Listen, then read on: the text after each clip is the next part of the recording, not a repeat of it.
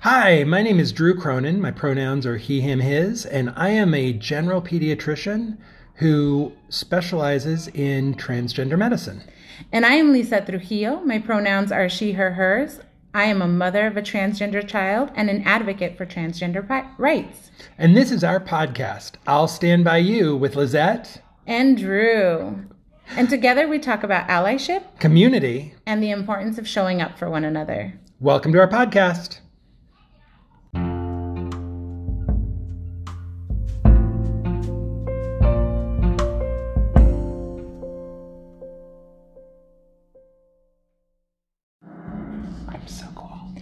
Hi everyone. Welcome to welcome back to I Stand By You with Lizette and Drew. As we began preparing for the new year, we decided we wanted to focus the next four episodes of 2020 on local community members. Tucson is a vibrant city and our community is robust.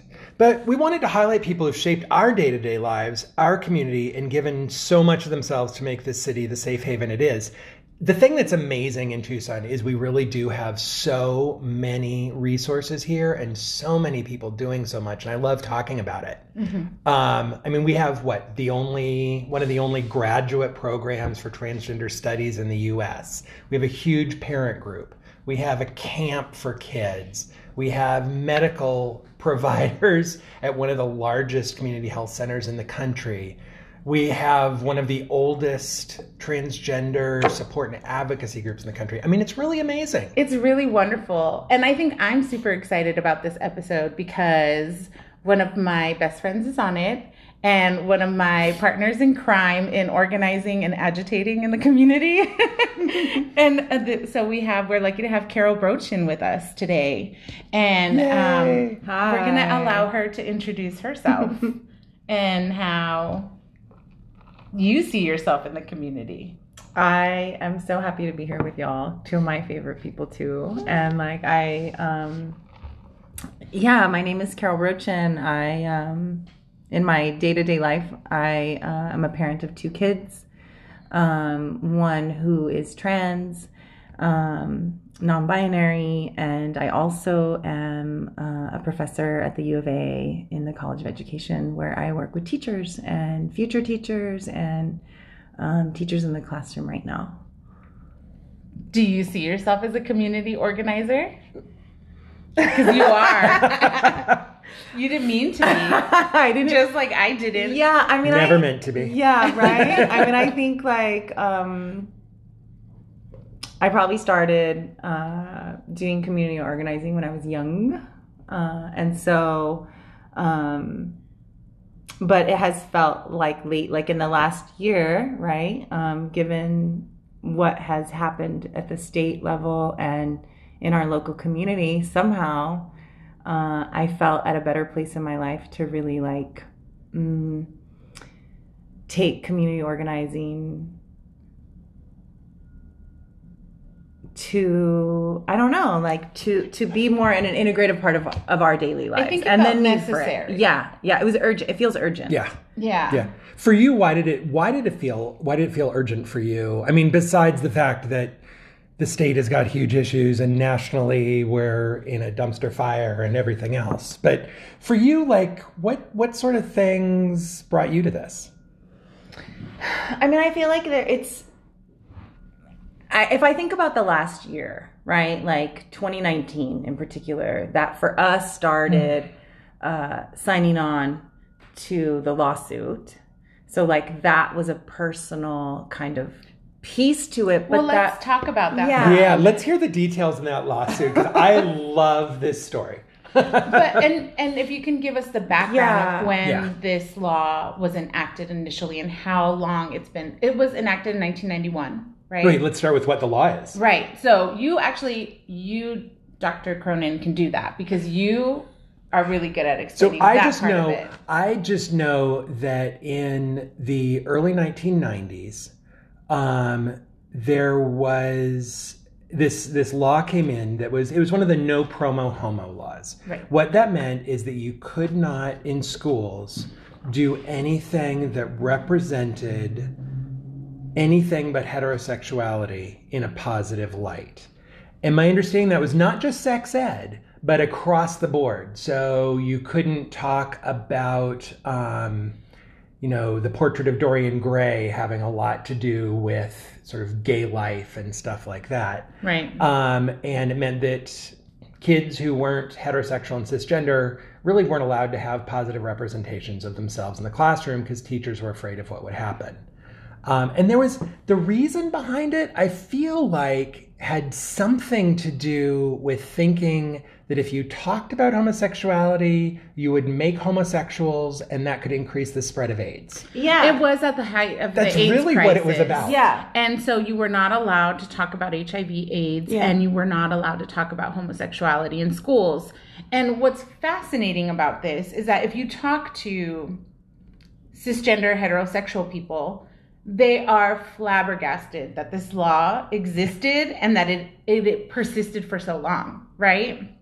And so um, this is where we'll give it back to Carol, but you were people reached out to you and reached out to a lot of organizations who were watching Arizona and were wanting to repeal this law. Yeah, I mean, when I moved here to Arizona from Texas, people were like, "Oh my God, you're going to Arizona," and I'm like, "We live in Texas, first of all, okay? Like, you can't, you know, you don't. It's okay. So there's that piece, but but when I moved here, like, I didn't know that this law was in place. I didn't know that Texas had the law. I didn't know that Kentucky, like, uh, and it it was in my kind of like work with teachers that I discovered the no promo homo law or the no homo promo. I always say it wrong. Um, and part of it was like the ways in which the law was originally written was specifically for sex ed, but it got like happens to most laws is that they overarch then into other areas and they get overinterpreted Right. right? And so then fear. 30 years in, right, there's this fear that if you talk about these issues, you can be fired for your job from your job. And like I literally had teachers say that to me over and over again. Wait a minute, but can I read this book? Um, can we read, you know, And Tango makes three in the classroom without getting in trouble? And I'm like, actually, yeah, because the law is just about sex ed, but Oh, wow. it created a culture of fear Mm-hmm. and that's the problem, you know that's one of the problems right is that Mhm. then when you live in a culture of fear it's it's done more than It needs to be, and not only that, but it's internalized, right? yeah, Yeah. exactly And and and it's it's culturally absorbed, Yeah, right? We can't talk about this thing. We can't talk about LGBTQIA people, which isn't internalized even subconsciously by these kids, right? yeah Um, so when you when you decided that um, you were going to go ahead and sign on to this lawsuit, you and I had lots of talks i about know this. we did and the and And the lawsuit, just to be clear, was to uh, sue the state. to repeal the law and so And this was for done year, through the National yeah, Center of Lesbian Rights, yeah nclr and Equality Arizona. equality arizona and um, lambda legal Okay. And so they had been looking for plaintiffs for years. And I was like, let me help you find plaintiffs. That was and I was like, "Let me help you find plaintiffs." we were like, let's I think Let's we had, each had dinner. I, I had a dinner the night before. Yeah, with the and attorney. the lawyer was like, "I'm meeting with so and so," and I was like, "They're my bestie." Uh, yeah, and I'm like, Um, oh, at least that should be the plaintiff. I think we were all thinking of each other. Well, right? I had been actually, I had been talking to patients about this for a few years, and it was hard to find plaintiffs Well, because it disrupts your life and involves a level of visibility that is really difficult. I've been talking about this recently because I always tell people it's one thing to be out as a family Yeah. in like an advocacy way, like, yay, we're visible, we're out. And it's another thing to be out when you're suing the state, right? I think the stakes are higher. You were really nervous. You talked I about was. scrubbing your social media, making it hard for people to find you because like some of our other friends that are involved in lawsuits, right? Like one of our good Yeah. friends, uh, there's death threats there's angry emails, and you were really worried about this impacting your life. I was, and I got worried for like my kids' safety. Yes. you know Yeah. and so i feel like the things aligned so that when i met with our attorney julie wilensky um and sh- and so we're talking about kind of like the details of my life right which is that like i am an out lesbian raising my kids in a queer household so there's that part right? So my kids when we moved to the state part of the problem was that when they're getting sex ed or when they're doing family life curriculum like not only are they not seeing themselves and their own gender and their own sexuality but that of their family. Right. right? Because the only thing that we know about schools is that they teach heteronormativity and heteronormativity is reinscribed over and over right the pervasiveness of that Well, and people don't realize just how much they interact. Like I I love your posts that you put doc, put in Dr. Cronin at, in the beginning in the fall when you are first signing Matve up for classes. You're always like great, my spouse, my like wh- which one, One do I year. put? Yeah. one of us one of us gets to be the mom again this year. this will be great.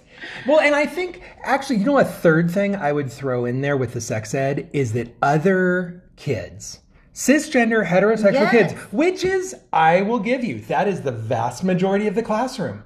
They don't see these kids, and so they think that anything other than what they are is abnormal. Or doesn't exist. And it doesn't even cross their mind that someone's being left out because you don't know what you don't know. exactly Um, and yeah s- exactly and Which means a lot of um, unintended, I mean, unintended or intended harm happens to these kids. yeah exactly so So I think so I think that the most important thing that we as allies need to talk about is what does allyship look like and how do we then from our personal lives tie that all together. okay All right, and we're back. And for full transparency, we had to pause the recording because we needed to eat. We ordered food. and so now we have full tummies and we can get back to talking about what we were talking about was the no homo promo lawsuit and how that evolved back into you jumping back into community organizing. So tell us more about that. And that. the role that allyship played in in that as well. Yeah. Yes. Yes. So we, okay, so to kind of loop back, you know, I felt like we as a community had been working to kind of help them find plaintiffs. And then when I met with Julie, it, it's like we both had this aha moment where actually, like, my kids could be plaintiffs in the lawsuit. And so when we made that turn, it was like, oh, okay, like this makes sense. So I picked up the kids from school and was like, all right, we have this kind of, I want to talk to y'all about something. Um, and, you know, they were excited and scared at the same time. And then I got scared, right? Going back to that moment of like, oh my God, like it makes you vulnerable towards, um, you know, the like, yeah, to violence, right? But we had to make a decision on whether or not um, we wanted to be public or not Mm-hmm. with the suit. Um, and we decided as a family that we keep so many secrets already. Yeah. And so to like not be able to talk about the lawsuit felt harder than like using pseudonyms. Does that make sense? Yeah, the pseudonym thing is hard. Because then you can't talk about it. Cause Right. I um and then where do you forget where you used your real name and your pseudonym? Because I had already left like a social media imprint somewhere. I'd already been on the news. Yeah. And so I get it. Cause when I was asked to join the HRC Mm-hmm. National Council, they were like, you can use a pseudonym. And I was like, I you and I thought You were of like, all kinds of names. that door's already closed. and then I just thought that feels uncomfortable to not use yeah, my name. and then like with Santi, it was like, and then they couldn't talk about it. So Right. how do you ask a kid to like tell their story, talk to attorneys, document kind of like years of violence against them and then to be like oh by the way you can't tell anyone. Yeah. Yeah. so it was like okay we had the freedom to use their initial uh, to use their initials um, because in any lawsuit under the age of 18 they don't use children's like legal names right? It was just their initial. But you know so part of the story is that it was like oh my god okay we're gonna be scared. I was like this could go on for years. If the governor decides you know that they want to take this to court like you know we were prepared to do all of that work mm-hmm. and then you know we're watching the news and So they filed a lawsuit, yeah yeah and then what? Then you're watching the news. yeah, they filed the lawsuit and what? How many days is it? It's like, yeah, seven days later, we find that the governor is like, oh no, we're gonna like repeal this. And so there became like this whole kind of celebration from, you know, the LGBTQ caucus and like Andres Cano and like our state legislatures. Um, within out it was like It was within like hours, hours, of it becoming right? public. Right? And I'm they like- repealed it. I was like, we were like, oh, whoa. It literally lasted, I think, seven days uh, total from filing Yeah. to. to repeal of the legislation. And so suddenly it was like everyone wanted to talk to Santi. You know, everyone. Like, uh, and it went from like, okay, we were all scared to like, all right, baby, here's your name. You know, like here's a chance to kind of like have a platform. Now, my question to you, because this is something that I talk a lot with my kid, is when we talk about how public we are and the way that we share.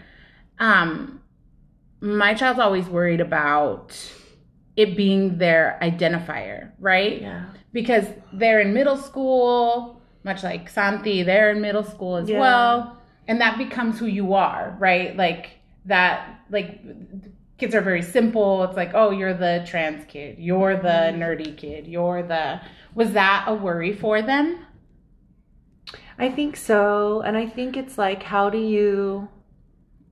How do you kind of grapple with this idea that you can like change state policy, but yet like nothing is changing at school Or in your life? or in your life? Mm-hmm. right? So Right. there's almost like a, it's almost like we were on a high and then and then there's like the crash from that and the reality that like, you know, like what we were, we've been talking about. Like I was very suspicious as to like why it went so fast, you know? And I wondered like, okay, what is the real reason behind this repeal? And and why the governor would do that well then we have now seen why. Right. So we thought, so our expectation was when it first came through, the picture given to everyone was this has been repealed. Now sex ed is going to be inclusive, scientifically based, age appropriate, Medically accurate medically accurate. Um, and inclusive. and I guess Yeah. all of us saw where that went. Yeah because what then happened next? yeah what happened next is that then it goes into the hands of school boards. And what do we know right? School boards are the fertile ground for infiltration of family watch international and hate groups to infiltrate school boards and then try to dictate what happens in sex ed in school mm-hmm. boards. And we saw it. I mean it was awful. Yeah. like what we experienced from the repeal of no promo homo in what April to then the kind of open forums in our school district, which is TUSD, from the beginning meetings when it was like very few people there protesting, you know, the kind of usual suspects, um, Paul, I don't want to give him, Yeah. And I, oh, there's a part of me that regrets speaking up at that very first initial meeting. Yeah. Because Paul Parisi was there, parents were relatively silent. And and I did not spur this, right? But I think that me this is the catch 22 about being visible and then telling people to be brave enough to be visible, Yeah. right? So I get up and I'm like, you're not alone. There's hundreds of us, blah, blah, blah, blah, blah. And then all of a sudden, you see that they're organizing on the masses to push back on us. Yeah. And I'm not trying to say like they could have been organizing already, but I'm sure that that just lit that fire under their bottoms to be like, there's hundreds of you. You've been hidden this whole time, right?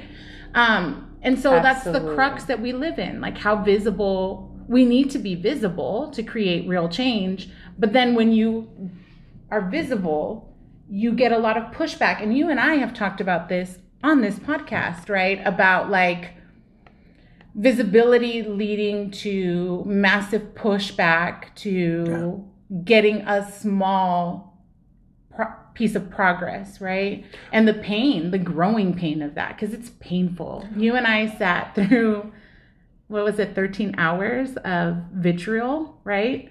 Yeah, and, And- people didn't understand. Like, people would be like, well, why are you so mad? You know? Why are you so mad that, like, why are you surprised? Yes. And I I'm mean, like, I'm not surprised, But we shouldn't be okay with it. but it's not okay. Because you're right? attacking my child. Yeah. And I think with all and all the parents I've seen get involved in these fights, that's really what it's been is, you know, I can take it, but don't do things to my child. Um, But at the same time, me sitting as a cis heterosexual woman at a table with a lesbian woman and a gay man, yes, you both can take it, but you've taken it for way too long. And it's time for us, all of us collectively, to join together and say this just type of religious bias, this type of discrimination and hate is no longer okay, right? Like, yeah. th- th- th- like they brought out all of the classics, right? There was pedophiles, right? They they equated LGBTQI people to pedophiles. They equated it to demons, I think, at mm-hmm. one point. Mm-hmm. We're all mm-hmm. demons Sweet. with the second coming. Oh, one. you didn't know about this? Okay. Okay. Promiscuous Um, sex, yes. STDs. I think the only new one I had heard was that talking about um, things other than cisgender and heterosexual was like letting someone drive on whatever side of the road they wanted to drive on.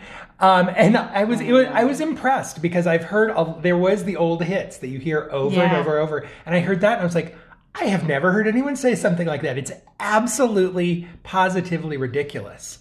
The other thing, though, that I think is really important, this is where the ally stuff comes in, is we could get every single person who is directly affected by this to come to those meetings and talk. If we got all of them, it would be a big group of people. The other group would be bigger Yeah. because there are more of them and that's part of being in a minority population is the other folks are bigger and so that's where figuring out how to build the coalitions here um, and have allies come in and speak and get our parents, our cousins, our neighbors involved. I mean, I had a two hour conversation with my dad on the phone, and he did a lot of organizing for um, minority contractors, right? And small businesses. As, uh, he was, um, that was his thing. And so he was like, oh, you're going to get other people that are involved in your thing, right? Like how I did. I got people in my industry, and that's how we created change. And I was like, yeah, but they have like skin in the game, right? They're part of that industry and it benefits them. But I'm talking to you about participating in a social movement where you actually do not benefit. Your grandchild benefits, but you don't benefit. And you're going to be tired and you will meet people who don't like it. But I can't do it without grandparents, friends, neighbors, coworkers. I need people because this is bigger than subcontracting, right? Yeah. Yeah, it's, yeah. It's a social justice And- issue. So and just a quick summary for people who aren't in tucson area and didn't know about this Yeah. is so there was a huge fight in our large local school district over inclusive sex education and it looked as though it was going to be passed they've been working on a curriculum for literally years Yeah. um, a committee with a lot of experts, and instead it was tabled, and we'll come back to it in, In March. March or April or something. And in the meantime, what we saw locally was the way in which um, uh, this like hate group infiltrated that small committee with one person, right? And so we saw the ways in which uh, Family Watch International, which has other names, right? Mhm. They show up in communities all across the globe. It's an international hate group whose primary mission is violence against LGBTQ people. Mhm. And so what we saw was that they then mobilized with For Tucson, right? A local conservative uh, movement that has chapters also, right? All over the US. And they realized, oh, let's mobilize the Latino community. Mhm. That's can be conservative, quote unquote, right? Stereotypically. Religious, religious. But let's go to the religious Latino evangelical community in Tucson and let's fire them up. And what we learned is that these religious small churches, evangelical churches, um, that had been separated united. and fighted, fighting for their own kind of congregation and money. Ah, no. This united them and it became like their their belief is that LGBTQ people are the apocalypse. Like Yeah. we have a right, you know, that is a real and that to me is like the scary stuff. And I knew it, but I couldn't no longer like and then we experienced it. yeah. And At the at the peak of all of these board meetings, yeah. there was a real clash between these evangelical Latinx churches and the parents. And Bernadette Gruber and Paul Parisi literally stood against a wall in silence and smiled Yeah. as they watched other people fight. fight their fight, right? And so you could kind of see the manipulation. It was kind of gross. It was gross. Um, yeah. And I felt like I there was a moment uh, at one of the meetings where I felt like I was like back at home in Laredo or in Laredo with like all the men outside with the carne asada and then all the way you know just just being taken back to like um my own conservative family and my own like internalized homophobia that I had as a kid. And I felt like it hurt Absolutely. to like listen to the hate in Spanish and then see it see the the those children. yeah. You know, those young like Latino kids who are like, you know, But what if that's my me? friends and my family and it could have been me Mhm. and and it just like that was like heartbreaking So let's And- talk about that because you and I have had a lot of personal conversations about that. Mhm. Um, and so, what? Tell us like a little bit about you as a young girl in Laredo. I mean, you just did, but like, what was coming out like for you? What was living probably in hiding? well i mean i often tell people that the reason why i like am so drawn to children's literature is you know our young adult literature is that like kids need opportunities to see themselves Mhm. right in books on tv in curriculum i mean what do we know is that they we don't and so i think back to like do you know seven year old carol in you know at the time i was living like in laredo and i wish that i had seen uh represented like i don't know like what would it be like to to have access and to see like a girl having a crush on another girl Right. Mhm. what if i had read that what if i had known that what if i didn't have shame around that Right. like what would that have done to my childhood and to my growing up Right. uh and and to what felt like quote unquote normal or you know not that we want normals but but the way in which there's so much stigma around queerness hmm you know Especially in Latinx culture. yeah or everywhere i mean Yeah. you know it's like Yeah. there's this this kind of like you want to not be different hmm and like i'm someone who then you know got hetero married right Mhm.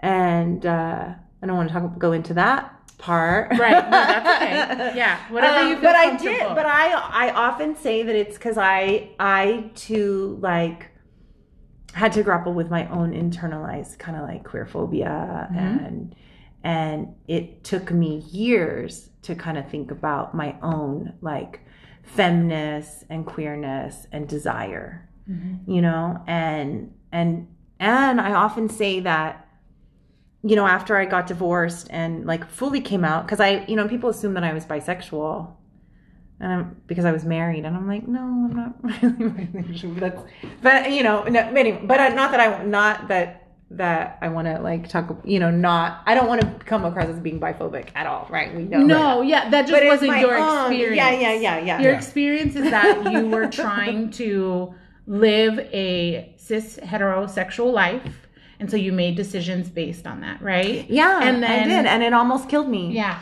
you know and so by the time that i um you know divorced i was what i was like 37 years old you know Mhm. like that's you know i think about time. like our queer youth and babies and teens you know what i mean and like and younger people and i'm like i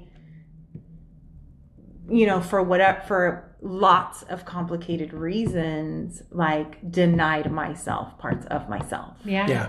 and so by the time that I did fully come out, I had to be like, I had to take really strong stances with my family. Um, I applied for another job because I faced like homophobia at work, uh, in a you know, in, in my community. And so when we moved to Tucson, I had already like cut ties just based on my sexuality. right. And so when Santi like came out as non-binary and trans, by that time, which was what maybe like 4 years ago, mm-hmm.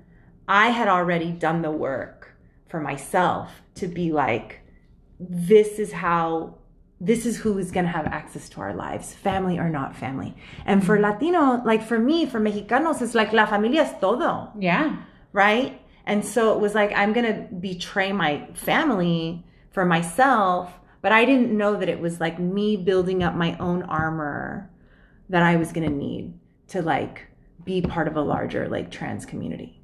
I think too, like. I met Carol at Camp Born This Way. Mm-hmm. and we were one of maybe four brown faces in that space um, and we clicked uh, immediately Instant. and so i think what people don't understand is that in from our backgrounds i lost family too and the year that i was at camp well i call it my year of rage Yeah, because yeah. i was really mad at our family i was Yeah. really mad at our family for for pushing us away for not accepting my child. And that's something that carol and i talked a lot about. And throughout the years that we've um, built our friendship i think what people who um, do not have trans children because there's so much more. I mean when you have trans trans non-binary children there's so much more you have to consider right? Um in in terms of like their needs. And one day carol and i were on the phone and we had this like deep conversation about if i died tomorrow i don't know who would be safe enough to care for my kid right? Who would make sure that they're going to dr cronin for medical care yeah um, who would make sure that they're being advocated for at school so that they can use the bathroom and have access to sports, right? And we had like this emotional Wow. moment where it was like, if I die tomorrow, you have to promise me Mm-hmm. that you are going to take care of my baby. That you're like, if Chewy's alive, my husband Jose, if if he's alive, you're gonna like be on his bottom and like push, push, push to make sure that my kid gets access. If Jose and I both die, you have to promise me that you're gonna like be there for Daniel because I don't know if my parents would have the wherewithal to even know how to advocate and ensure that he was getting the things that he needed. Yeah. And you made me promise the Yes, same. Yes, I'm like, promise me the same thing. Yeah, because and we it was like literally it was like a blood promise over the phone. Like I promise you, I give my soul to make this promise with you. And I feel like and I was facilitating um, group recently, and another family mentioned that like I don't know who would have my child if we died tomorrow, right? And this idea of how do we build coalitions of Yeah. chosen family to love our children as hard as we do. We think about it all the time. yeah, And so, this idea of losing family to be able to live freely has so many ramifications. It's not even just losing family and then you just move on with your life.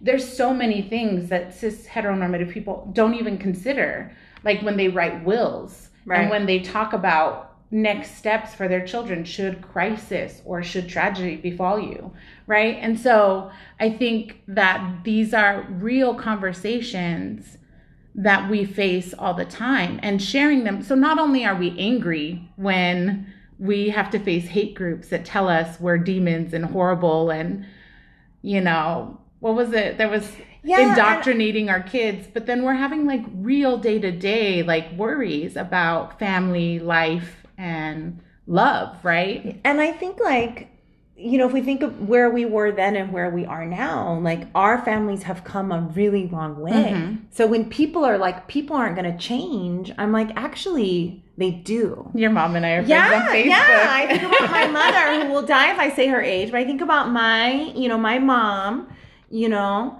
and the and the ways in which like and our, and a lot and and Santi's other grandmother and Santi's tias and my dad, right? Like my white conservative Republican father, who in the last year is someone who hasn't gotten Santi's pronouns wrong mm-hmm. Wow. and says hun, right? Mm-hmm. Like, and so those small moments, you know, going back to the to those to those heated meetings in TUSD, I'm like, but this isn't my Mexican family. Yeah.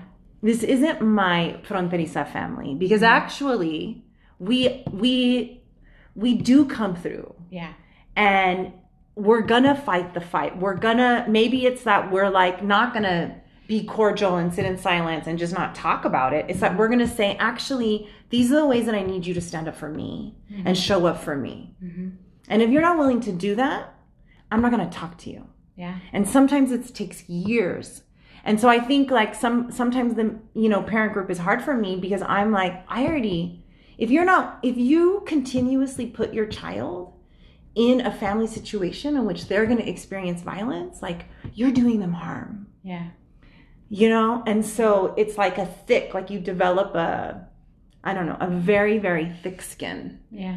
uh to like you know i don't like the word tolerance I hate the word tolerance and I hate the word can we acceptance. change all that it's like can we you know I don't i'm like wanna- don't I don't fucking be around sorry, people. don't tolerate me Yeah, no. what, we can't edit the words I'm sorry. That's okay. I said okay. bad words on here. No, who But- wants to be tolerated? That sounds Yeah. horrible. Yeah. Who wants to be just accepted? Like And that I- sounds awful. and you I think- exist I think regardless. the same. So so it's like I love that this show is about allyship, and I think that we need to think about allyship and a, as a verb Mm-hmm. And connected to action, right? And there's some work, you know, like in education coming out around like co-conspirators. What does it mean to to actually like co-conspire with me and with us and with a coalition that you know crosses you know it, like in a place like tucson right that that we're on native land that we're 70 miles from the border that we that a lot of our community is undocumented that we're migrants that there are children detained like right here. Like who are our most vulnerable mm-hmm. right? And then what do we do collectively to like have some sort of change? Something. And and i and i am at a point where i think i said at the beginning of before we got started is like i'm just like i'm in a bad mood you know i'm angry i'm tired. Mm-hmm. And like what is the role of an ally? It's almost like it's not enough. Yeah. because even though you tell us that Drew and I have done more, you're also a parent of a trans kid. Mm-hmm. And so I'm looking for like my friends and my peers and teachers and educators and doctors who actually, you know, work with predominantly, you know, cis straight people, Mhm. right? Like they're the ones who I'm turning to, but Yeah, it's hard to build those bridges if they. And I've talked about this before. Like, it, people get stuck on the way to empathy, right? Like, they want to know how they relate and how it how it appeals to them. And some of this work is not going to be for you, but for the person next to you, right? Allyship. Unless you think of it in a bigger, like, yes, it's good for society, and what's good for society is good for me. But no, a lot of this doesn't have a direct benefit if you're an ally helping. Um, One thing listening to you, I mean, I, it, it had never crossed my mind that, that we've had, my husband and I obviously have had the discussion of what happens to our son if something happens to us. And that is such an incredibly hard discussion to have. And we have a white, cisgender, heterosexual, male, athletic boy. Um, and it was an incredibly difficult discussion about where does he go and what happens. And I it had never occurred to me, this sort of thing.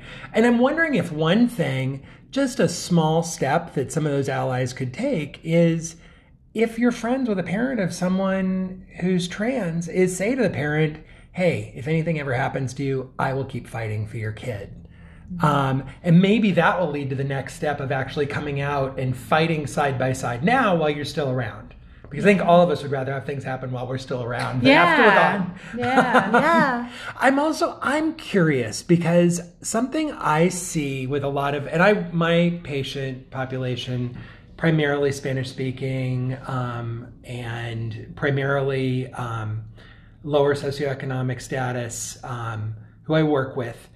I see when they come in with um, trans kids or actually kids who are different in Yeah. any way, there's this dueling sides of I want my kid to have every advantage they possibly can and so I don't this thing scares me Yes.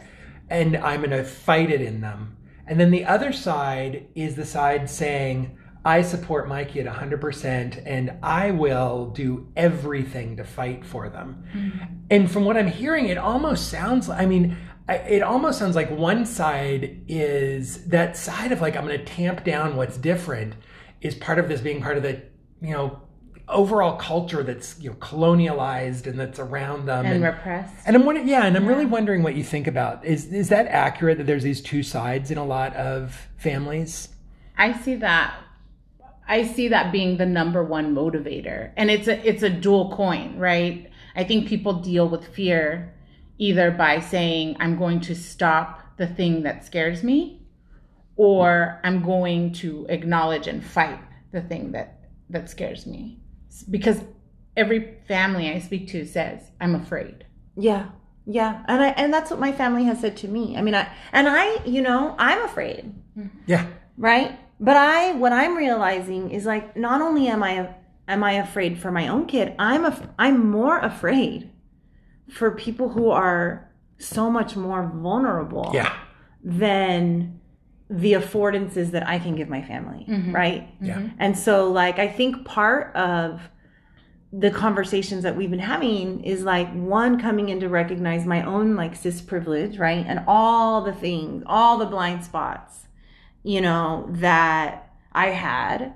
Um, and then recognizing like that, okay, so I can be this fierce mom advocate for like my two kids, right? I mean, I'm a university professor that uh, is a citizen you know, because I was born at a time where, yeah, you could cross the border and be born on this side, you know, as a border baby.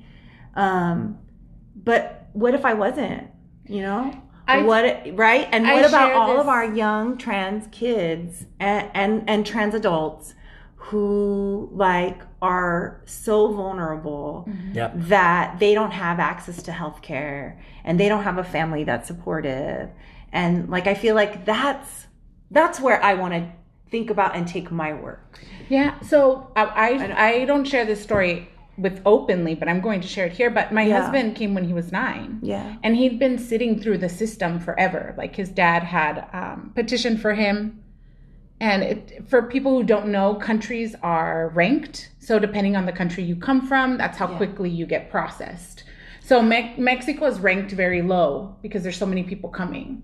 Um, so my husband um, became a citizen almost three years ago, and we were terrified to put my child's name change through until he became a citizen because we didn't know what that would mean. What if he encountered Yeah. somebody that was biased and got and got to see my child's name change petition and was like, "We're not going to grant them." It could have been any kind of variable, right?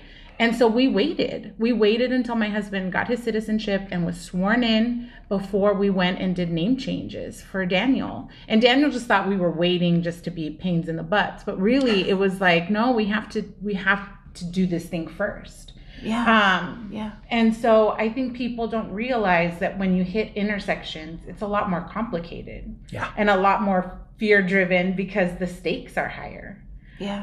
Um, Yeah, and, and you know, and I would say, you know, on the flip side to that is that you know we know that for, like for us who like have family in Mexico, right? Mm-hmm. Like we know that Mexico City is like the second most dangerous place for trans people right now. But we mm-hmm. also see if we turn to Mexico and look at the kind of trans protections yes. and the legislation coming around, Yes. out, it's it's amazing yeah, you know and so it's like how can we create policy. yeah and flip it and so part of going back to this what was hard about like seeing this duality or these pieces in the TUSD meetings that were like in Spanish and hate driven it was also like but this is not us Yeah. Right. you know and so how do we like keep pushing Yeah. against like It's so interesting that you say that because I was listening. So, uh, for those of you who use streaming services, Tidal right now has all of Martin Luther King's speeches mm-hmm. in a station, so you can listen to them. Oh. And I was listening to one of his speeches, and he was saying that the only way to create change is through education, the education of communities. He said, but that doesn't mean that we that we do not need to create policy to protect those that are disadvantaged, right? To make punitive hateful behavior. And that's actually what you're talking about. But right now what we're facing is policy that would be punitive against marginalized people. Yeah. And so how do we counteract that with policy that would be inclusive, that would make the world a little bit safer for trans youth and their families? Mm-hmm. because we see them I, i've gotten so many messages this week from families that are like i'm so terrified i'm frozen i don't even know how to tackle this i don't want to go on social media and then we lose allyship in that right in that freezing because it's terrifying And every day, I mean, the news is every single day. Colorado, right? I mean, uh, like every single day, there's a new piece of legislation that's going to be introduced, and they're all connected. yes. Yeah. We know, we we know, like who's doing this work, but how do we stay vigilant? and how do we be effective fighting back Yeah. I know you and i have these deep conversations all the time I'm wondering as parents, I had I remember vividly the night before actually I had gone through court already to adopt my son, but it was the night before I was going to get custody of him. And sitting there and I couldn't sleep because I had suddenly realized you're not allowed to act out of fear anymore. Was a specific memory I have what and thinking you have to fight for him even if you're terrified. And I'm wondering, did you all go through that with your kids at all? When it's like you can't it's something bigger than us. Yeah. um, and it is and it is terrifying sometimes because especially if you've got a certain level of privilege that you're going to lose um, by by coming out there and fighting uh, which is a, it, it's really difficult to do. Um, but that then you look at actually and i hear this a lot like gosh it must be so hard doing that. I'm like the truth is though if i look at who we're fighting for it's it's way harder for them. Yeah. it is way harder for them. I mean i can't imagine what it's like to be kids nowadays hearing themselves mentioned uh, in the news about you know you shouldn't be allowed to use a bathroom it should be illegal for you to transition it's And- ah. Do you like I Santi doesn't read all of that. Like I I mean I don't, you know, or I try to protect them on some level Mhm. from the kind of but you know they get access to it on Instagram and YouTube and like they the kids are having this conversation. yeah So it's like, how do we help facilitate that, those conversations? And what I have found is that we don't facilitate these conversations in schools. yes yeah And that's where, like, to kind of link back to my work with schools and in curriculum, it's like, how do we help kids, our kids, their friends, like, have conversations about gender and climate change and you know what I mean like everything that that is at the kind of like crux of their Existing. existence and their own like disillusionment and crisis that they see in the world and protect them on a certain level Like let them but be that- kids yeah for a certain amount of time. but also acknowledging that you know kids are already having this conversation so how do we help them have them yeah. and how do we not shy away from that you know I always have to do check-ins. I think what people don't realize is that when you get thrown into advocacy, it requires so much time that I, that is time taken away from my family and my child. yeah And I recognize that a lot of the decisions and a lot of the things that I do now won't benefit Daniel. They'll bene- benefit other children that follow. And so I have to do check ins. Like, does it upset you that mom is gone? Uh, does it upset you that I spend a lot of time on the phone with? I started uh, before he thought I was ignoring him. And so I started putting things on speaker, not to break confidentiality, but I wanted him to understand that there was like work. I wasn't just on the phone with families. Yeah. I wasn't just on the phone with mom A. I was having a conversation about how to process something or how to deal with the schools.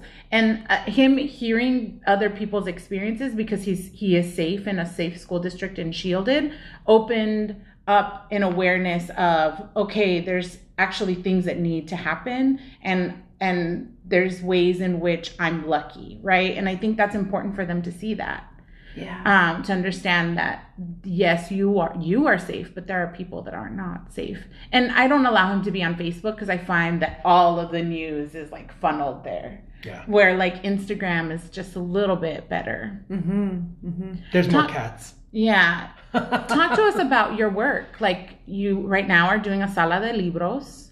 Talk to us about that. Which translates as like uh so in mexico there's a program called sala de lectura which is like a living room for reading so Okay. a sala is like literally a living room awesome. and it's a program that has been in Mexico for like 25 years. It is funded by the federal government, and so, well, it used to be. Um, but to contextualize it, like I've just been thinking a lot and for a very long time about like what crosses the border and what doesn't. You know especially around you know as a as someone who like grew up on the border and like had access to crossing um in a way that actually we can't do right now as a Mhm. family without a new birth certificate right? So that has shifted things too. Um but we often like we meaning like our eurocentric like us american school system right that like is really an english only space like we don't turn to mexico and think about mexico as a place where there's like uh like smart in-depth like reading and literacy that is outside of school like we don't imagine mexico as that place Yeah. um, Mexico in our U.S. imagination is, you know, especially right now. I don't have to repeat. Yeah, please don't. Yeah. Yeah. We all have yeah. heard it. And so part of this project for me has been like, what is it that I can learn? Like, and what am I learning from Mexico? And what can I bring here? And one is like meeting this amazing like mediador de literacy who's been running a sala out of his house um, for 15 years, where community gathers to talk about books. Like that's intergenerational, and he is a gay Mexican man who has been doing drag story time in Mexico City for like 10 years you know so to me it's like you know we yeah so it's about how do we bring some of that like into tucson mm-hmm.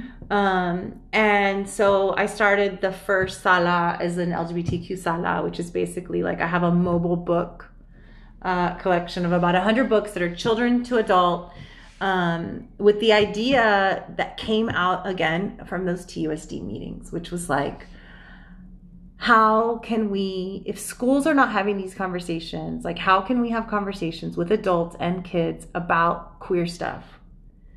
Because we're not having them Mhm. and there's so much lack of information and not only like the informative part but then just kind of like seeing yourself in story Yeah. Yeah. You know, Mm-hmm. like who has access to see themselves in stories? Mm-hmm. Our kids don't. I didn't. Mhm. And so it's just a small little thing that I feel like uh, that I can do. Well, people don't understand how important movies are and books are, right, to our development. Like in the 90s, I think the movies that were about Chicanx people were gang related, Mhm. right?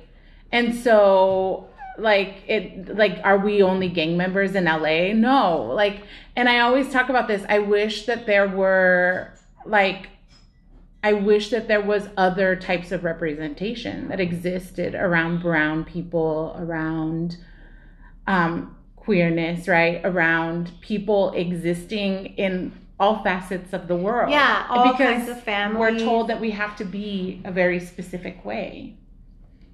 Yeah. Yeah. And also to have those characteristics as tangential and not the main storyline. Yeah. Yeah, and Um, you know, the other thing is that what I've learned is that like reading in the US is like and is tied to capitalism. And so Right. it's like this idea. So so we have other reading promotion programs in Tucson. The, my program is not a reading promote like the reason I say that out loud is because we as teachers and schools and like particular like literacy books, I mean literacy clubs view communities from deficit perspective. So Right. they think we're going to take in books to this community and we're going to change this community and that's based on this idea that we're going to teach young poor brown people how to read and write so that they can go to school and then they can get better jobs and it's all tied to money and a Right. capitalistic system, Right. right? Like that's pretty like 101. Right. So how do we do something different? So it's not that like our communities aren't we're reading, right. you know? Right. We're talking. We're like in deep conversation about like really hard things. Yeah. We just live in a culture in the US that is like so lacking in community spaces. Mhm. So like the more work I do in Mexico, now as an adult, I come home and I'm like sad in a way. It's like Don't you love that though? Like, not love that, but because you're talking about like cultural sharing, and someone who grew up 45 minutes from the border and would drive often across to go like during the summers, I would go stay two weeks in Nogales, Sonora. yeah, that's what I would do. I would stay in Olaredo. Yeah, I would go stay with my tia and my cousin, and then for two weeks, my cousin would come stay up here. And so I got to go, like, you would just be part of family, like, oh, my prima from, you know, USA, right, is coming to stay with me. and I got to have, like, this very fun experience. And people don't realize, like, cultural sharing expands you in such a way that is beautiful it's life changing to have to be able to straddle two cultures right and then when you come back here you also realize that that straddling of two cultures means you don't fit right because um you're not a you're not american enough but you're also not you know mexican enough but you share these two very vibrant cultures well one vibrant and, I- and, and we also live like you know I live a very like in a way isolated life Mhm. you know like an American life Yeah. and so where do we find community spaces so kind of going back to like where are we going to take this community mobilizing that we're Yeah. doing right like how do we find like pockets where we can coalition build and just kind of be in community spaces. Yeah. You know where are those spaces in tucson? They have been right. erased right? And so there's places now that people are like you know trying to do that. So how do we you know how are we going to do that Yeah. together? Like beyond our parent group um beyond the ways that we work that we exist in all these silos right? Right. Um it's hard but human connection is necessary. Yeah. On like a subconscious level. Like we know that human connection is necessary for people. And it's layered right in terms of i i don't know the answer. It keeps me up at night. I lit- I, think i told you I that i woke my spouse up at three in the morning and i forced him to listen to me spiral for two hours about how to connect these rowboats that are getting smacked by large waves. And I don't know what the answer is. Yeah. I don't know. I don't know either. It was the night you and I talked at like 11 o'clock at night. I know because I was like, estoy una deprimida right now. I'm like, oh my god. You were like, get some sleep. And then at three in the morning, I was like, oh my gosh, I don't know what to do with all my thoughts. yeah. Yeah. What are your thoughts? It's big, I know. This is big. This is big. You know, one thing I'm going to say that I've learned from my white American perspective is it's not enough, either as a person or as a group, to invite people into your space. What's Yeah. really important if you're coming from a place of more privilege is to go to other people's spaces and listen not talk, not give ideas, which is really hard for me to do because I have always been told how special I am and how I should be doing that. But listening to what people say and learning what's going on and just being there. Um, and it can feel really uncomfortable. And there have been times I've gone into spaces where I've been the white guy there. Um, and I it feels uncomfortable probably in a similar way to it feels to be the only brown face in a room. Um, there and and I draw the only and it's totally different experiences, and I don't draw an equivalent. But there are a lot of situations I go into where I'm like, wow, I feel super gay right now. I have never felt this gay in my life. um, like if I'm at a football game, or you know, I've gone to friends like Super Bowl parties, and I'm like, wow, I feel really, really gay right now. You're so Um, cute. But I like the fact Yeah. that then those people come into our spaces and like are like, yeah, your family is worried about the same things we are. When our kids get a good education, want to make sure we can pay the mortgage. We, you know, and that's what our space is. And then going out and realizing like, wow, so those things compared to what some other people are trying to fight for is even harder to do, and they have all the things we're worried about. Um, and so it just, I don't know. I listening to, I, I'm loving listening to this. I know. It's I I hate to end this episode on an I don't know, right? I'm like, Carol, you're gonna stay longer and we're gonna solve it. but I think we've been trying to solve it for like ever. I see you Yeah. rubbing your temples. I know. Well, And because I like just think like what where spinning. well, and it's like where do we what are we gonna do? What do you imagine is your most pressing kind of like community organizing and activism, if that's what we want to call it, that will come out of 2020? Where are you gonna put that? We're gonna we we're gonna do a part two because this is gonna end soon, and we're gonna have to keep going. I don't know. What are your? Let, let me hear yours first. We haven't. What's interesting is that I think that um, October came, and my stepfather passed away, Yeah. and then we hit the holidays. And I think in a nonverbal way, you and I were like, and we're out, right? Um, For a minute. for a minute, for a solid two and a half months. Yeah. And it was beautifully quiet. Yeah. And I took that for granted that that quiet was planning from the other side, right? Because we all this week we've been bombarded with news about very similar bills that are written by like three little think tanks Yeah. Were scooped up by senators and put out to process, right? Um and so I was like I have time to regroup and I have time, but I also feel like I didn't have a I, I didn't have clarity of what that would look like. And I don't know if I have clarity now. Do you have clarity for what you want for 2020? No, I mean, I, I want to get tenure. So to me, it was part of it was like, I you know, and I did it at a time where I was like, I'm still going to be critical of my administration. I'm still going to, you know, like Resist. resist yeah you know walk out uh, you know and so may so but what will i don't know what's going to happen when the family life curriculum stuff ends up back at the board meetings i don't know yet like That's what, we people wanna- don't understand. Like Yeah. I think they think that we're advocates professionally, and I just need you to know we have we have careers. Like Families. We have careers and Thanks. families. So I'm and, so, and I'm working 12 hours a people day. to help plan direct action yeah. To be to me that's it. It's like how do we find more co-conspirators who are willing to like do the work on the ground which is like go buy the tape that you're going to put over your mouth. Go and get water for people who um, might be at a protest all night. Be willing to get arrested. Like have the bank funds That Right, was hard know, for me. i know. I've told Carol 32 million times I'm terrified to be arrested. I'm so scared. As a brown person, to be arrested is like not okay. Like it's not safe.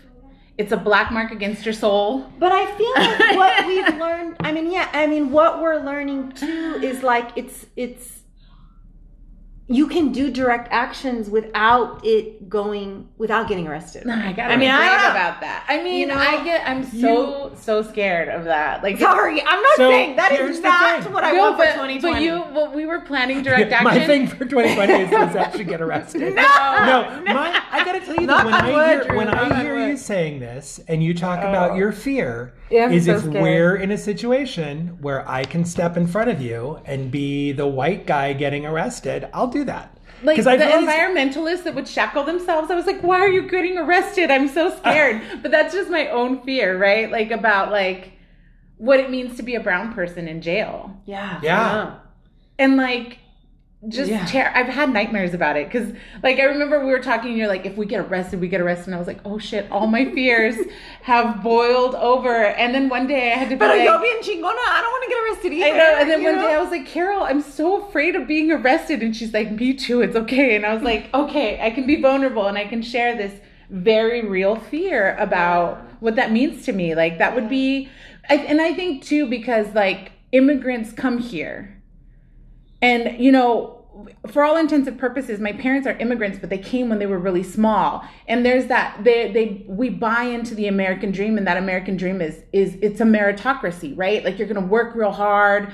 You're never gonna you're never gonna break the law right? Like you're gonna work really hard. You're gonna do all the right things and the payoff will be there for you. So there's like this very real fear of like doing things that would get you in trouble. And I think that that too is like what they call like post generational trauma hmm. of like if you get in trouble, you get deported. Oh yeah. Right? So like Yeah. it comes a little bit with needing to meet the merits that would make you valid to stay here, but also with this deep understanding that if you got in trouble as a brown person, you could very easily, even if you were born here and a citizen, you could very easily get deported Yeah. right Yeah. and so i think that there's like this like past generational trauma that gets like injected into you that i'm grappling with And I think for me, like it, it got to a point where I'm like, I, I don't, I don't buy it anymore. yeah At some point, I bought it. At some point, I believed I can be a first generation Chicana and get a degree and go to college and become a university professor, and somehow, like, that is going to shift my life. It will And- protect you. Yeah, and really, it hasn't. It has afforded me particular things, but I no longer have loyalty to an institution yeah because all of these institutions and all of our schools will dehumanize us in a moment. And so, if we can remove our fear yeah and recognize that actually you know because of my citizenship you know i i have certain privileges but i might if i lose my job i can get another job. Yep. uh, anywhere right? That's a privilege that i have. And so then it's my responsibility to take a stance because i have less to lose. And so i'm looking for more people who have less to lose who will stand up. Yeah. Because it takes that and to have a little bit of fun while we're doing it. Right? Like it's also like all right let's shake it up you know in one of the direct actions that we did on campus in the spring around the border patrol stuff and we started to disrupt a meeting And we look around and we're like, oh, they're gonna let us play this game. Yeah. So let's play the game. And the same thing with the walkout. It was like, all right, we have this opportunity. We're Let's talk about the walkout. Let's stop here. and then if there's time, we don't have to do a whole other hour, but let's talk about the walkout and shaking it up as allies and being brave, right? So we're going to stop here and we're Okay. going to continue. We'll be right back.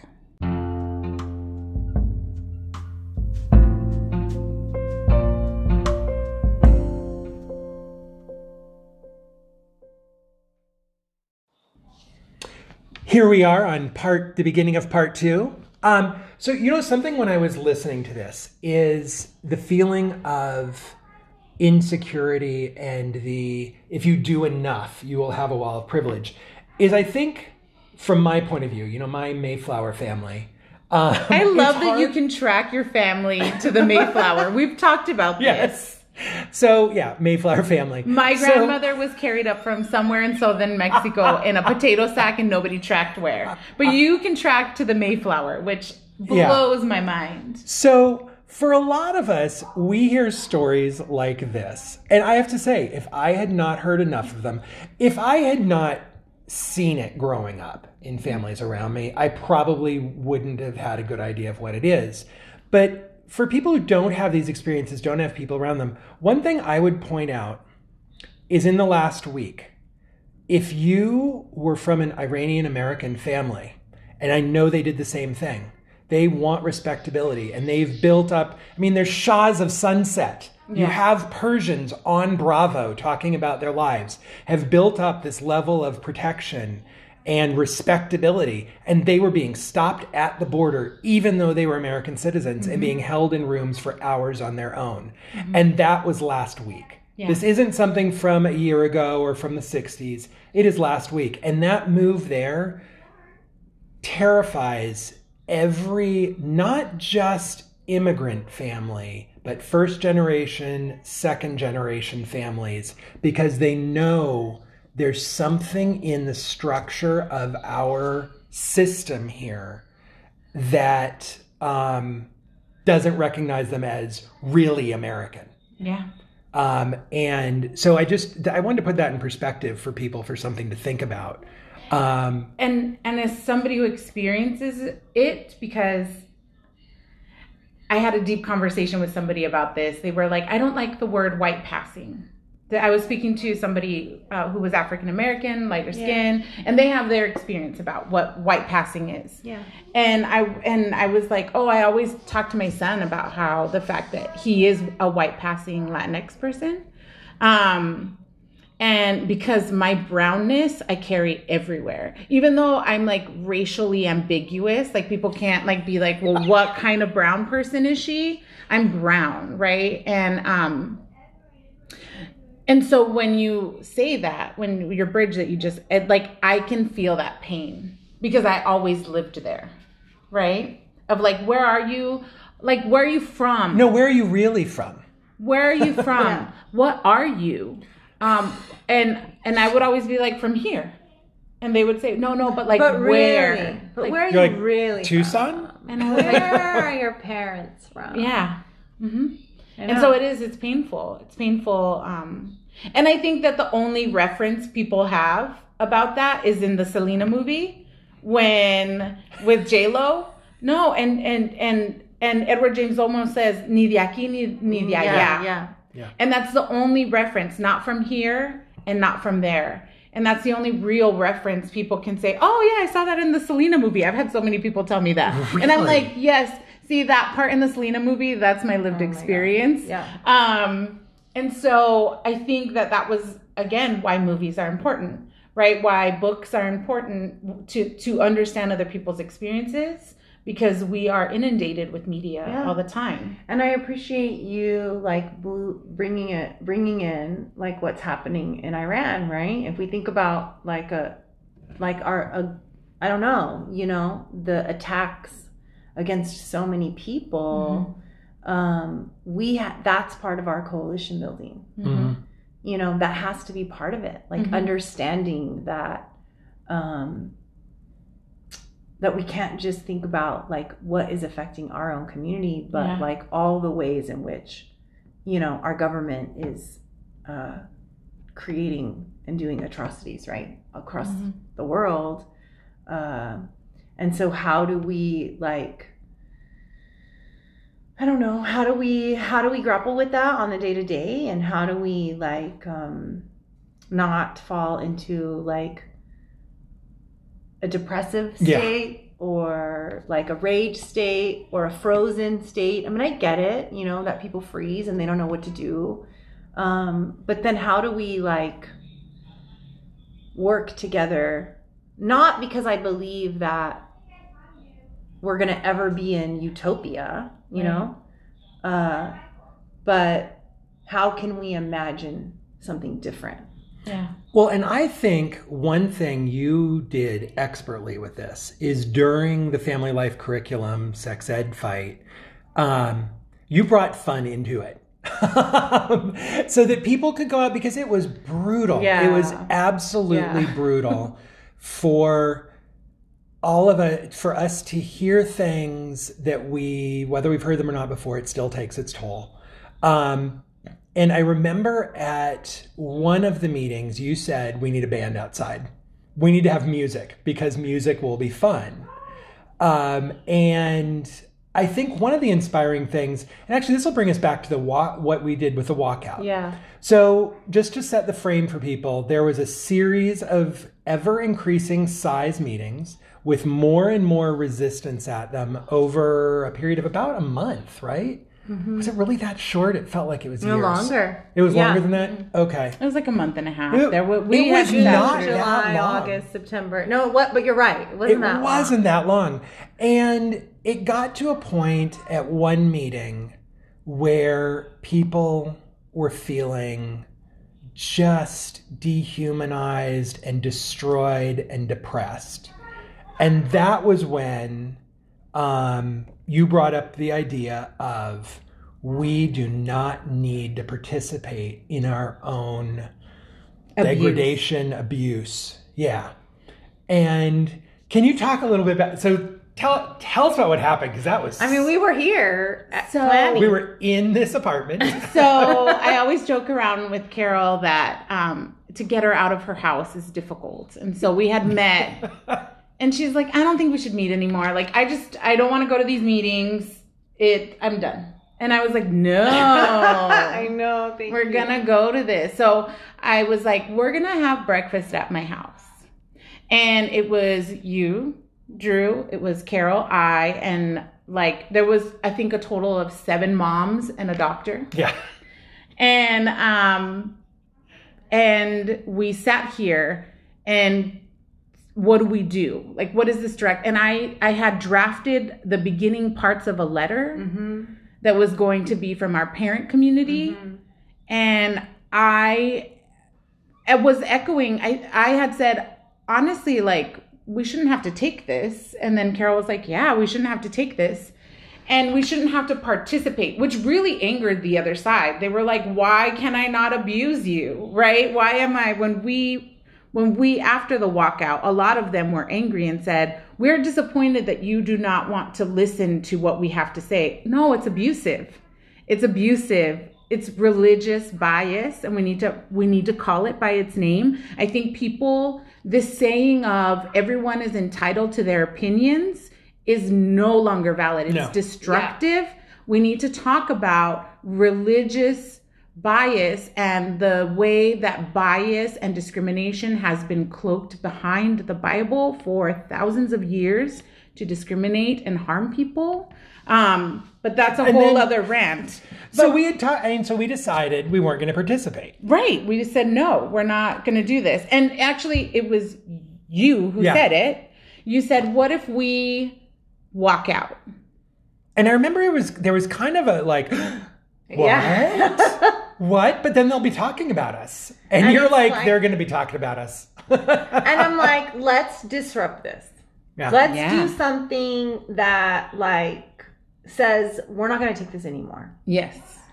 and let's have a little bit of fun while we're doing it. Mm-hmm.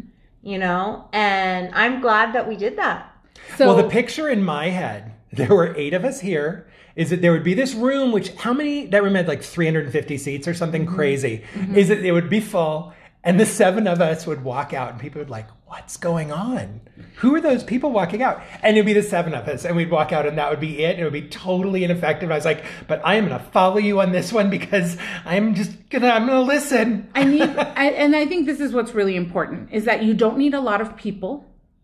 As an ally, you don't need a lot of people to organize something like don't. this. There were eight of us. We had maybe $150. We bought white t shirts. Somebody bought paint Stencils. and stencils. and we made like 75 t-shirts right Mm-hmm. and people who didn't get these t-shirts or i think we it was 100 t-shirts Yeah, and then we it was just spread the like- word with minimal detail. Yeah, we about just- what to do. And then low key, we are walking out. We're going to do this thing.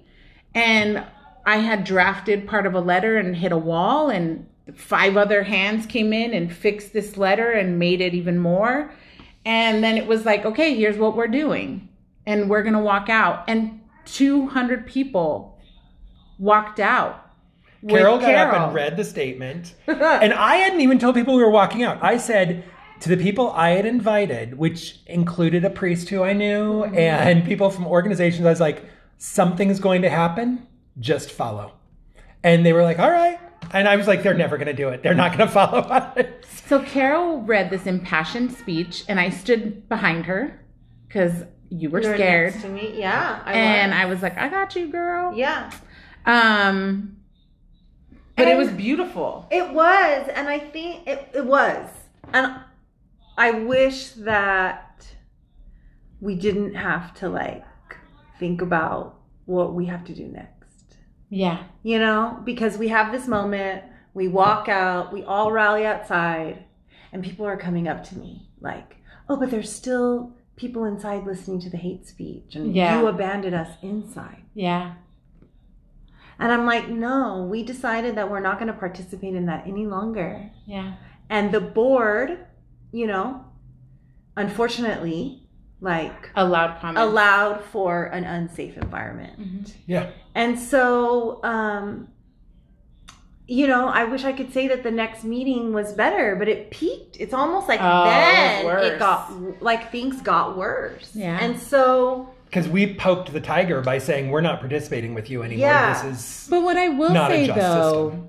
is that we had a child from the opposing side come out. That moment. Yeah. come out and tell us, thank you for doing this. My parents are sitting inside. I've told them I'm going to the bathroom, but I am non binary. And seeing you do this gives me strength. Yeah. Yeah. And then they went and sat back with their parents and sat through four hours. That was the problem. hateful commentary. too- so, I mean, I ha- I do have hope in the new board, in our new board president, Crystal Foster. Like, I can imagine that things are going to go different. Uh, on the other hand, like again, going back, like I don't, I'm not, I'm, I'm disillusioned in a way. So I think there's a freedom in that disillusionment of like, well, then let's let's push the boundaries. Let's have fun. Let's take queer cake. I think in the next meeting we're like, well, we bought rainbow cake. Oh my gosh. And uh, everyone just can have some. And all the little church kids that Yeah. were brought by the opposing side went and got rainbow Yeah. cake. And I'm like, let's do direct action here. Let's stand and let's block their monitors. Let me go head to head with the pastor in the front. Yo me voy a ir a parar en, enfrente de él. I'm like, let's just disrupt all of this because it became a like It was a circus. It Yeah. was completely a circus. Yeah. And you know what? There, if you, if someone is gonna hate us, hate us for the right reasons. Right. We will we will let you know exactly who we are. And it really it yeah it, it I, the next step is gonna be interesting. yeah, I think so. And I it would- was fun. Yeah. That that walkout and the people rallying outside. And that kid, that one kid alone, I was like, every single step of the way here is worthwhile for that Yes. kid. Yeah. And there were other kids there too who were like, I didn't realize there were this many people on my side. Mm-hmm. I didn't realize there were that many people on our side when 200 people walked out. Yeah. I mean, when it was a big enough uh, group outside that we needed a microphone so that people could hear. And you had people who were just allies Yeah. who were speaking up was just incredible. At the next meeting that was like really bad, um, Yeah. Daniel was there. And he had a different experience in that that was the coolest thing you've ever done, mom. Yeah. That's yeah. incredible Yes, that you're yes. fighting for people's rights. Yeah. That is so cool that you and Carol and every all the parents are like super into it. And there were so many. and my many. of us. nephew, Yeah. my nephew who says that he's a devo, right? Because he's queer, he loves to wear makeup. Yeah. To see his mother show up and see and get to be a part of what he's Wow. been watching Jose and I do on social media, but get to be there and feel validated and loved. And seeing all of our other kids literally playing in the background. Like the little kids from the religious opposition were holding these horrible, hateful signs saying, like, there's only boys, there's only girls. Like, and then you look at our kids and they were having the best time. They were running, they were wrestling each other, they were eating cake. And, And it was like, we're not going to disappear. No. We're not going to hide. We're not going to be inside because we don't want to listen to you, but we're going to show up. yeah. Right. And uh, I think that's the important part. But part. the Like, dichotomy, right, Oh. between the two spaces, because our kids were like, "This is inc- good for you. Resist, fight," and we have and to they keep have the showing best up. fun. Yeah, we do have to keep showing up. Oh. So back to, you said you don't have a, a vision for 2020. I mean, I just having a little bit of fun with it, I guess. I don't know. Coalition building. I know I've said that a lot.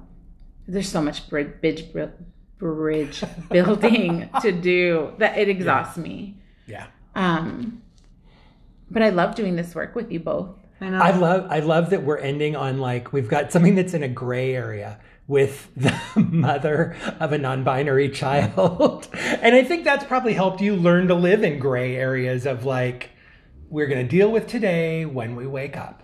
How would you like? I mean, I, I I know that we are we've extended time. yeah. But I want I do want to ask you as a mother of a non-binary person. Yeah. How are you there's so much more visibility No. now.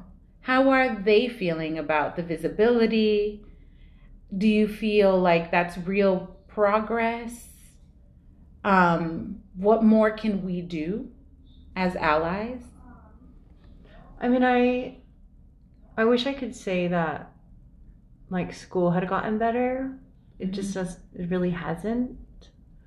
Uh, I wish that you know. I think that non-binary is still trapped in a binary, Yeah. right? So, like, what other word you know could we use? Because I hate non-words. yeah. It- it- and it so how do we how do we help or how do we think about gender in a way that being non-binary is not like a transitional space. I think we still just have a lot of work to do around that. Yeah.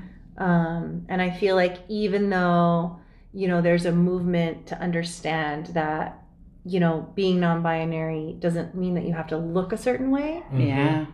There's, we have so many assumptions about, you know, how people are supposed to look at and their gender. Uh, and I feel like that's like, uh, like I've learned a lot Mhm. you know, from from right from Santi, and and so I just think about like, I hope that as we make a transition to high school, like things will will be better and feel better, and and like that we can now like really focus on school, but it, but that's also a disillusion too. Like it just, so I'm trying to like be real and also like uh like I don't know. I mean, I, I, I, when we went up to the Capitol this week, right, to go to the press conference, um, I was really proud of Santi's speech. Mm-hmm.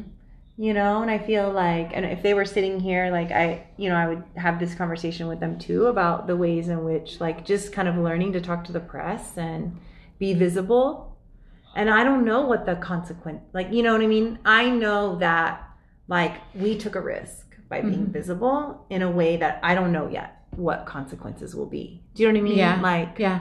There was worried people would ask me like are you afraid that teachers will do you know what i mean like that they'll have a negative consequence i'm like i don't know you know or from their peers or how they fit in or and i think then like a lot like they're in middle school and so navigating middle school Yeah. for anybody is Ugh. like Painful. hard enough Oh yeah. you know um but yet you know they're in eighth grade and they have yet to read a queer book in school an lgbtq book officially.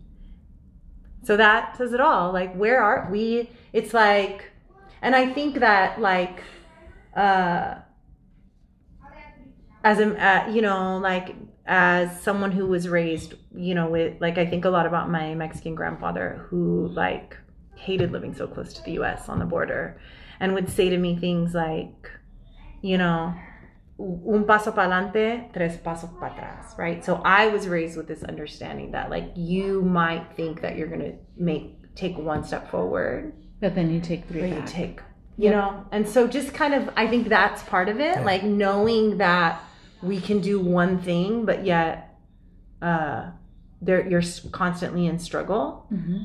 and so like how do you do that? How do you do that? How do you do that every day without being exhausted and burning out because i feel burnt out Mhm. but yet i i can't be you Mhm. know and so And people, be- people truly believe that time leads to progress. But like I told you, I was listening to Martin Luther King's speeches from 50 years ago, and he hit all of our most present highlights, right? Police brutality, religious bias, poverty, hunger, redlining. They were all there. Yeah. And so it just made my one of my favorite sayings. I'm not a religious person, I'm, but one of my favorite sayings is when you pray, move your feet. Uh Um, and I don't know if, if you look for it online. Some will say it was a Quaker saying. Some will say it's an African saying. Hmm. Um, and I, regardless of its origins, there's a deep truth to understanding that if you really, really want something, you have to work for it um, and live it and push for it.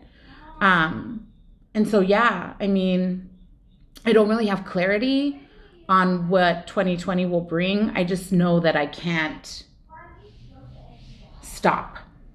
Yeah. yeah and so we won't stop together No, and we have each other I know. I'm grateful for you both. me too We'll stop here. I Oh guess. no, what about our closing?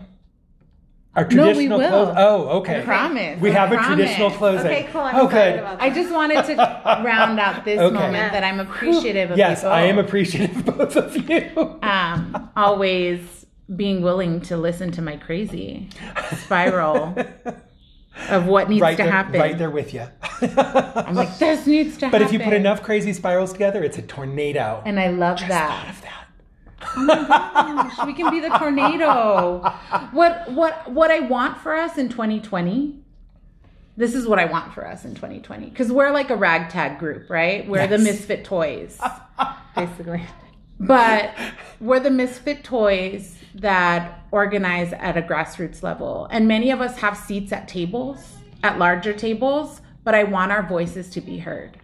I want i want us to have seats at the table but also be able to inspire and move the table with what we are seeing on the ground. And so that's that's what i want for us in 2020 to have true impact yeah. on what's happening around us. Definitely. Okay, so where it's that time okay of who inspires you. So, Who's someone who inspires you? me right now someone who inspires me right now We could go first so you can Yeah, think about yeah, it if yeah, you haven't yeah. had a chance to think. yeah you got it. Because to I've been thinking about this. this Really? week. Yes. I totally And I didn't have think about two, it. but I'm only going to do one. I'm going to save one for later. Okay. So I was listening to a podcast earlier this week that this woman was being interviewed who talked about she had lived somewhere, ended up moving um, to an area that was very different politics than what she was a part of. And she thought she was alone. And she was driving down the street one day and saw a very small group. I think she said it was six people holding signs protesting children being held in cages at the border. And she burst into tears and pulled over and talked to them and met them and they after that formed this movement that this gives me chills mm-hmm. that a representative was elected in their district mm-hmm. who represented their viewpoints and as it turned out the majority of viewpoints in their area.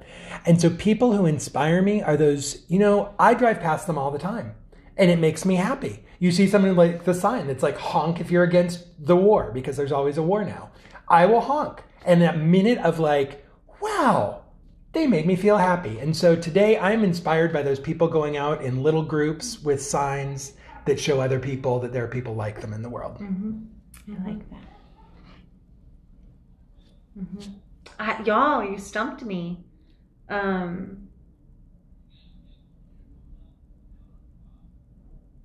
I don't know. I think this week, like, because my semester started and uh, uh, I it I start with a new cohort, and so like maybe right now I feel inspired by young people who are making decisions to become teachers because I mm. feel like we live in a moment, or we always have, where teachers are not valued, where being in schools is seen as like, you know, you have nothing else to do, so that's what you choose as a profession. And like, I really believe that, like, you know, these young, like, first generation students, uh, you know, not that like education is going to save us. Of course not. Like, I don't buy that. But that, like, you know, they, in spite of like all the professions that they can choose, have decided that like they want to, um, I don't know, be elementary school teachers and It's vocational. take the risk of like being advocates for you know immigrant and trans and queer kids and native kids and like taking the risk to do that and wanting to do that work um i don't know And knowing they're not going to get paid a lot for it and they're not going to get the respect that once was there, that is pretty inspiring. yeah you know Wow, that's cool. So i they it makes me feel lucky and dates me too you know Yep, because I started teaching 20 years ago. So it's like, uh, yeah, like so. So I have I have I have fun with them, and they inspire me. And as much as I'm like, you know, like grumpy in terms of starting a new semester, like I feel lucky to be where I'm at. And like I get inspired by the young kids at that school. I'm gonna do a professional development with the all of the staff this week and so i asked you know a gender non-conforming third grader like what do you want your teachers and other kids to know mm. like about your experience and she says to me like every day in second grade every single day i was asked if i was a boy or a girl and now it's gotten better and I'm like, oh my God. Like, so those young people who learn to like be articulate and to like share with us, like, they're why I do the work. They inspire me. Yeah. Yeah. Well, you stole mine because I was going to say our kids. you stole it at the end. Yeah. No, all but, of uh, them. No, but yeah. I mean, it, are you thinking of a kid this week in particular or? No, I'm thinking about all the kids. I mean, mine and your children. Clearly, I love them both. Um, and but I think about I think about why I answer the phone when parents call me. Yeah. They are the reason why. That's not to say I don't love the parents. I love being in community with the parents. I love that it's been healing for me to have people who to be surrounded by people who understand. but but the reality is is that at the end of the day the kids are the reason we're here and they're just incredible little people like i think about the child who spoke on the arizona spotlight npr video the brother Yeah. That was my second one that I was going to save for the future. oh i stole it i'm sorry No. That was so good. I, I mean, was so, so this tri- inspired by him. we were in the car together and collectively gasped right um So he said, what was it that made you? I think the this young brother was asked about their younger sister's transition. Um, this family was being spotlighted on an NPR uh, youth cross uh, youth crossing gender borders is the name of the series, and the journalist Laura Markowitz asked him about his sister and if he always knew, and he said, "Well." I, I, I don't want to quote directly, but he said, um, well, I kind of always knew. She always was my sister. And then he said, and then they he was asked, um, "Do you worry about her getting bullied?" And he said, "Yeah, I guess I should protect her. I should protect her," is what he said. And I just thought, first of all, siblings tend to always know, right? Like that's their they, because they spend so much time together. Um, and Dr. Brochin and I have talked about this. If it's the trans youth experience, if you are a parent or someone close to the family watching it, you see it happening. It's so experiential. You're not like it's not. It doesn't come out of the blue, right? Like everyone's like, oh, that makes sense. Um, even those that don't agree No, with absolutely, and you that see remind- it all happening. I often find like you know I probably even here I talk more about Santi, but Joaquin, Yeah, like how it has shifted him. That little boy reminded me of Joaquin, Yeah. right? Who's like, no, this is you know, there's not enough conversations with siblings, Yeah. right? And kind of like what they see and their role and like and they're experiencing their experience and their strength Mhm. and their understanding and, and like, their allyship. yeah. because many times they carry that secret with Oh. the sibling. Yeah. Oh, and Joaquin is the best pronoun corrector, Yeah. and like he has no issues about it. He's gonna correct everyone. And so I think they that brother inspired me. Yeah, because that was like love in action. yeah, right? I love that. Yeah, like you should have heard the car. Like We were Carol like- and I had had like two glasses of rosé, and then we hear this episode, and we're like, "Oh, it's so lovely." was. Um, and so I think the kids are gonna be my my inspiration this week. I mean, they inspire me all the time. They're the reason we're Yeah, here. yeah. I call it the reason for our transgender season that seems to keep going, You're so right? cute. Yes. Um, yeah, Lisa. So, um, Thank you all. thank you for being here, and Thank I you. love you. I love you. I love you both. And to thank you, and I also, you know, in closing, when we're thanking you, I would like to remember that we're thanking Dr. Brochin. that you are Dr. Brochin, and that's Oh my important. goodness, You're I- not just some lady off the street who knows a lot about Let's talk education. about that. I was just being sexist. You- No, you No, no. weren't. No, let's It's because for me, referred to uh, you because for as me, Dr. Brochin multiple times in this interview, and I never once introduced you as Dr. Because I'm your Carol friend. Brochin. No, Right. because also No, but we do do that, right? no, like we can call it. Oh, apparently we will be talking a bunch more after this episode. Oh my goodness, No. Dr. Carol Brochin. yeah, baby, yeah. Oh my goodness, Thank you, everyone. Okay. that's a learning moment for me. oh my goodness. All right, so we're ending it. Lizette just was a shit right now, but that's okay. It's a learning moment. Okay. Bye, everyone. Thank you for joining in, and we will have a new episode for you next week, next ah, weekend. That's right. Yes, An extra sode. an extra sode. All right, y'all. Have a good day.